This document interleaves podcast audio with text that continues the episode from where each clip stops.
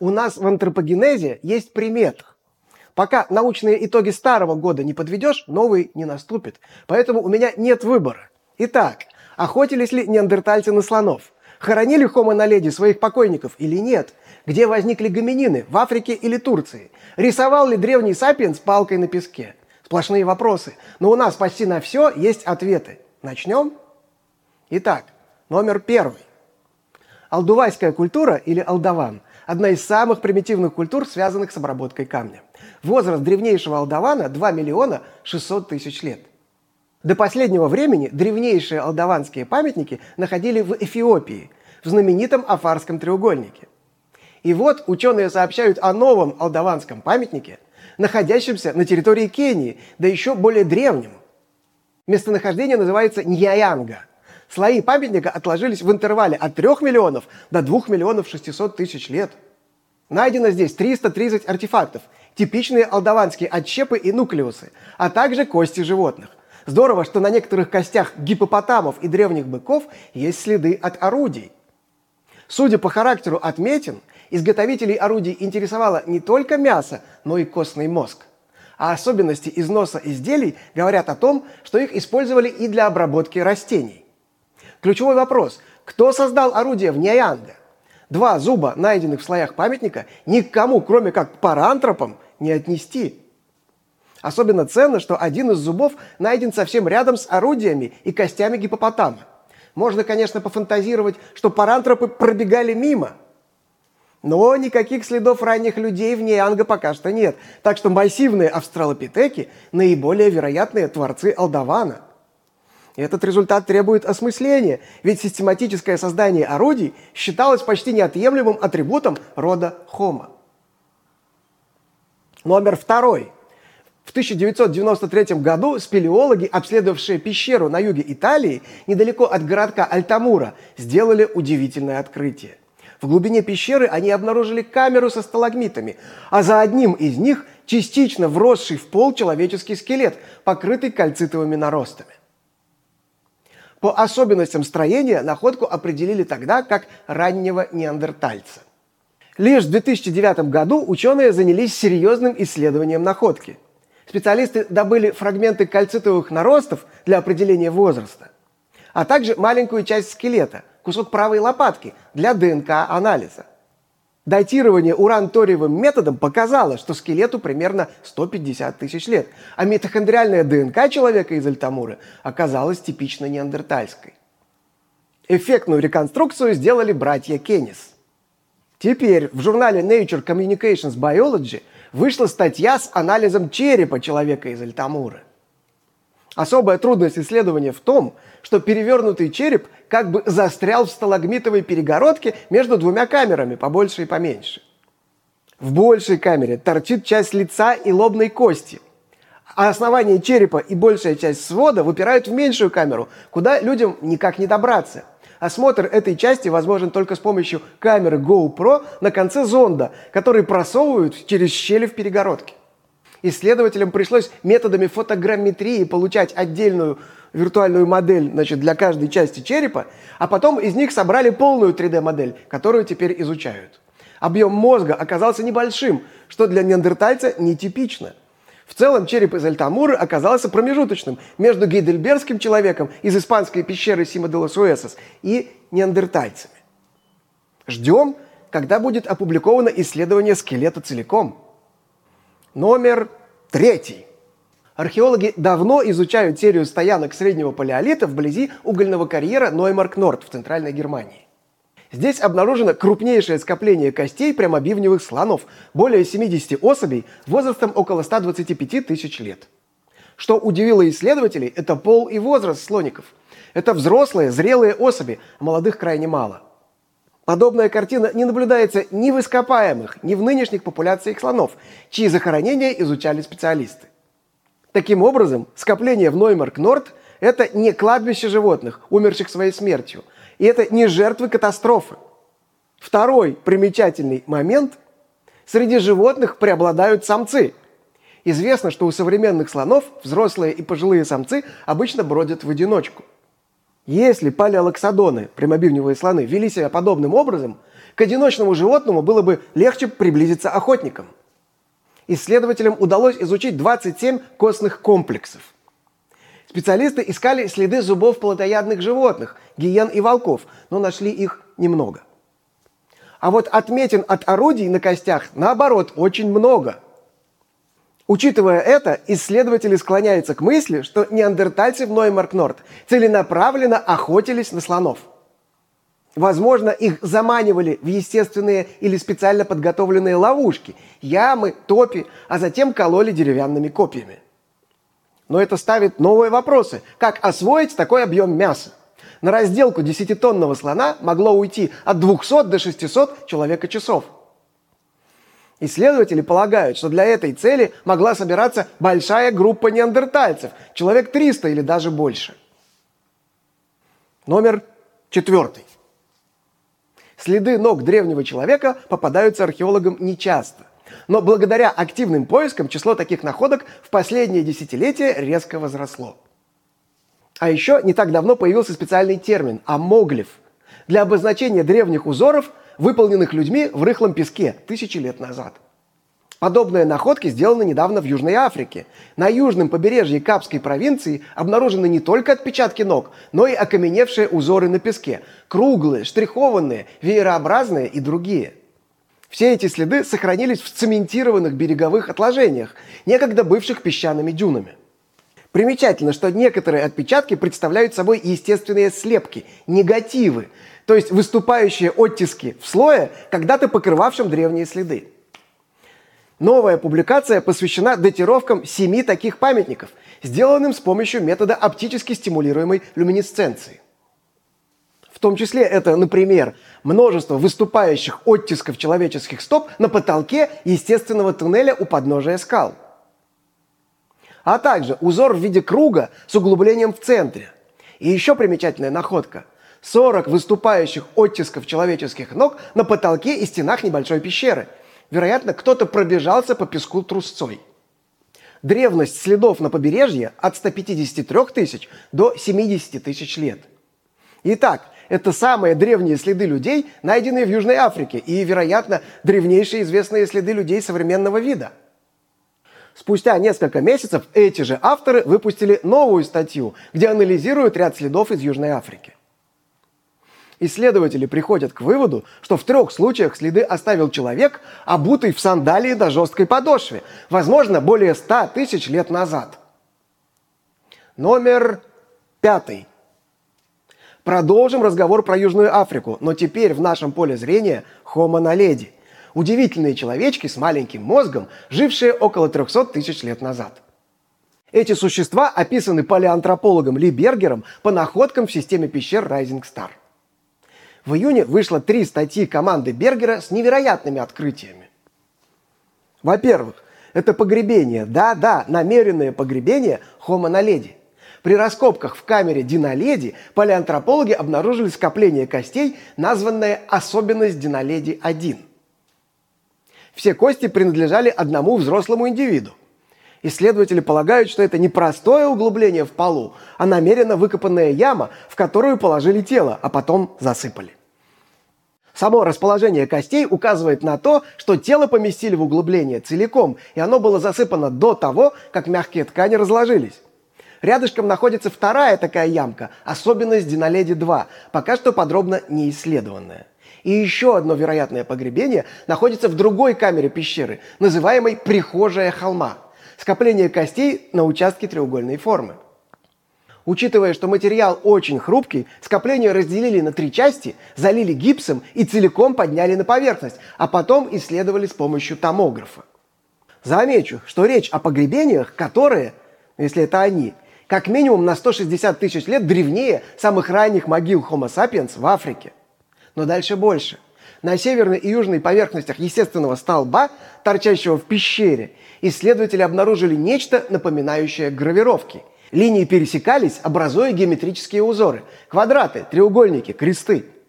Наиболее заметное изображение из пересекающихся линий образует нечто вроде решетки – хэштега. По мысли авторов, об игре природы речи не идет, изображение создал человек. Пока что возраст этих гравировок неизвестен, но все же мысль авторов сформулирована прямо. Скорее всего, изображения созданы Homo naledi, поскольку следов никаких других гоминин в Rising Star не найдено. При этом совсем рядом с изображениями находится погребение. Значит, выбор места не случайен. Люди возвращались в пещеру раз за разом. Может, гравировки имели какой-то особый символический смысл? Как и следовало ожидать, сенсационное открытие Бергера научное сообщество встретило с сильным скепсисом. В журнале E-Life, где опубликованы статьи, размещены и рецензии четырех экспертов, и все они крайне критические. В конечном итоге в статье просто не было никакой науки, пишет один из рецензентов Джейми Ходжкинс, палеоантрополог из Университета Колорадо в Денвере.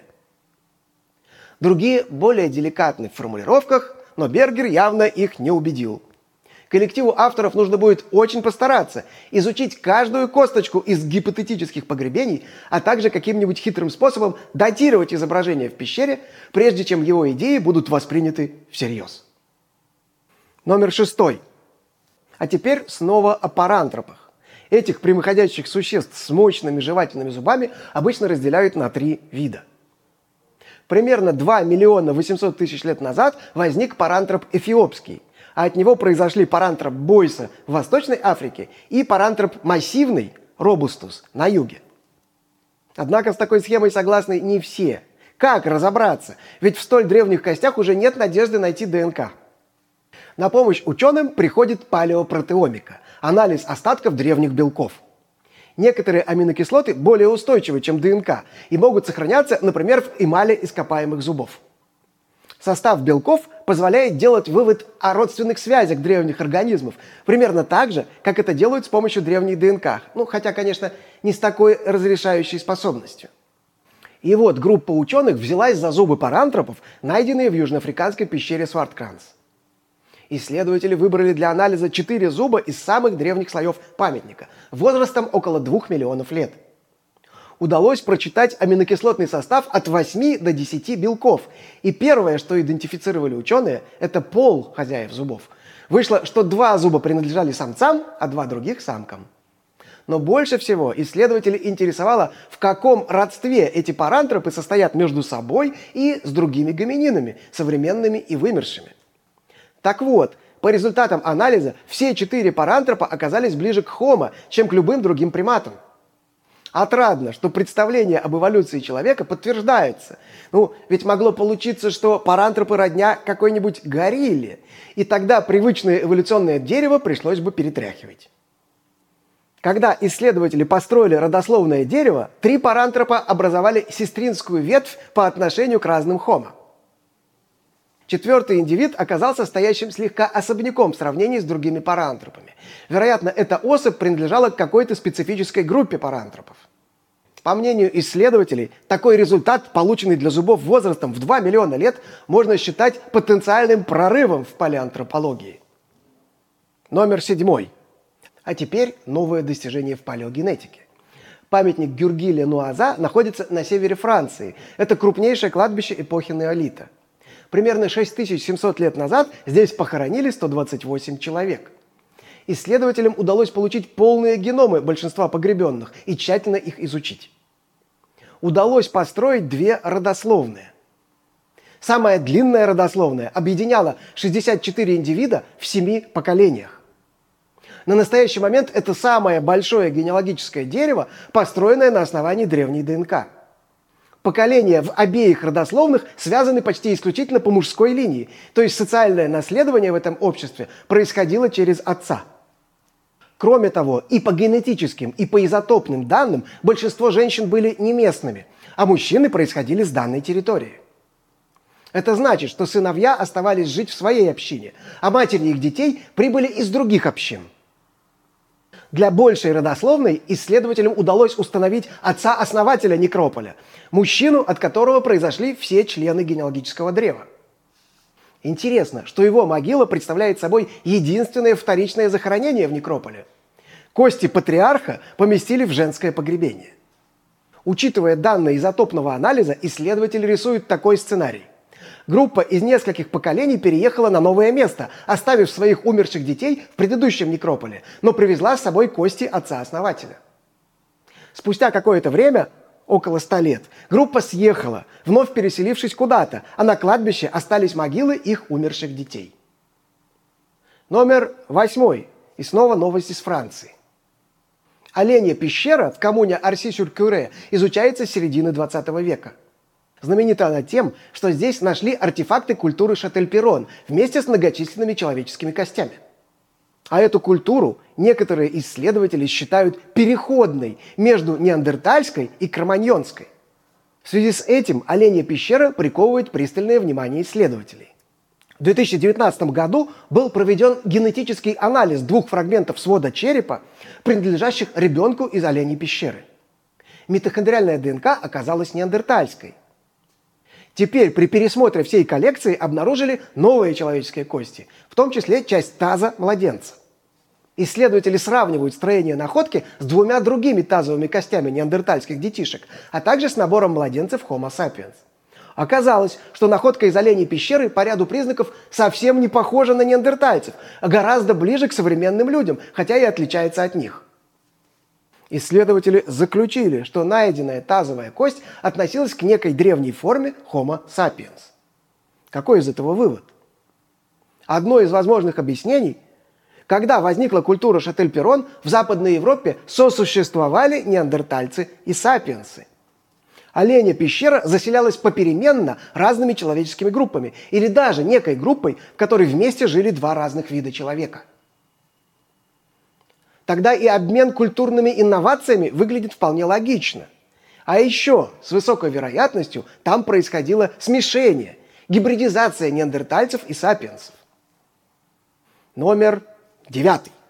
В две тысячи седьмом году в Турции в местонахождении Чуракиерлер, Центральной Анатолии, палеонтологи нашли хорошо сохранившийся череп обезьяны, а также фрагменты обезьяньих нижних челюстей. Всего это как минимум четыре особи. Палеонтологи поняли, что речь идет о ранее неизвестном роде человекообразных. Новоиспеченную обезьяну окрестили анадолувий, от анадолу, что по-турецки означает Анатолия. Итак, анадолувий турецкий. По некоторым признакам он напоминает черепа горилл и европейских дриопитеков. Анадолувий отличается от других балкано-турецких гоминин, таких как уранопитек и грекопитек. Исследователи построили несколько кладистических схем, стараясь разобраться, с кем новооткрытый обезьян находится в близком родстве. И в большинстве полученных схем человекообразные обезьяны Турции и Балкан группировались с шимпанзе, гориллами и ардипитеком. Куда я клоню, догадываетесь? К европейскому, балкано-турецкому происхождению гоминин, подсемейство больших человекообразных обезьян, включающего человека. При этом в трех кладограммах, где присутствует сахилантроп, он у авторов исследования вообще вылетает из гоминин. Ну еще бы, ведь это африканский конкурент нашим родным балкано-турецким пращурам. Особый интерес в статье, на мой взгляд, представляет рисунок, на котором изображена схема эволюции человекообразных. В ней от троицы человекообразных Восточного Средиземноморья, в том числе нашего анадолувия, идут три веточки. В одну сторону гориллы, в другую шимпанзе, а посередине африканское родословное человека. Авторы добросовестно перечисляют возможные эволюционные сценарии. Человекообразные Восточного Средиземноморья могли вымереть, не оставив потомства, подобно парантропам Африки. Кроме того, эти обезьяны могли быть потомками последовательных миграций гоминин из Африки. Но тогда где они, африканские предки? Покажите их. Наконец, именно среди средиземноморских обезьян могли возникнуть самые ранние гоминины и мигрировать в Африку. Именно эту гипотезу исследователи считают самой убедительной. Но, конечно, для ее подтверждения нужно подождать дальнейших открытий. И номер десятый. В конце семидесятых годов прошлого века археолог-любитель Мигель Азнар забрался в пещеру Кова-Симанья на северо-востоке Испании, недалеко от Барселоны. Там, в большой галерее, он сделал ряд находок – кремниевые орудия, керамика, древесный уголь, а также кости животных и человека. Бегло осмотрев находки, любитель сложил их в коробочку, которую в восемьдесят шестом году передал в дар Музею археологии Каталонии. Там они и лежали тридцать с лишним лет, да мало ли кто и что приносил в музей. Только в двадцатом году сотрудники музея заглянули в ящик и осознали ценность собранной коллекции. Человеческие кости и зубы числом более пятидесяти штук оказались неандертальскими, да еще приличной сохранности. Специалисты срочно занялись очисткой и консервацией бесценных находок, а другая группа ученых принялась за раскопки, пусть запоздалые, в самой пещере. одиннадцать костей животных, а также пять фрагментов угля отправили на радиоуглеродное датирование. Единственная козья кость, содержавшая достаточное количество радиоактивного углерода, имела возраст сорок две тысячи лет. В образцах угля оказалось слишком мало изотопа четырнадцать цэ, и это означало, что они чересчур стары для методики, то есть древнее сорока девяти тысяч лет. Что можно сказать про сами человеческие остатки? Среди них, помимо кучи зубов, имеется фрагмент нижней челюсти, позвонки, две плечевые, кости кисти и стопы. Относились они как минимум к трем индивидам – взрослой женщине, подростку и ребенку. Прямо-таки трое из ларца. Теперь этот набор будут активно изучать, сравнивать с другими находками, делать эволюционные выводы. Как обычно, множество исследований, открытий, находок в мой топ не поместились. Но это не значит, что они менее значимы для науки. Тем не менее, горячая десятка антропогенеза перед вами, так что год можно отпускать. Что сказать про наступающий двадцать четвёртый год? Пусть он будет лучше, благодаря настоящей науке. Друзья, было ли интересно? Каких новостей, каких подробностей вам не хватает? Пишите в комментариях. Это видео выходит только благодаря вам. Спасибо вам, если вы нас уже поддерживаете. Но если еще нет, то подпишитесь на нас на спонсор точка ру, если вы в России, или на Boosty, если вы не в России. Это поможет делу просвещения. С вами был Александр Соколов.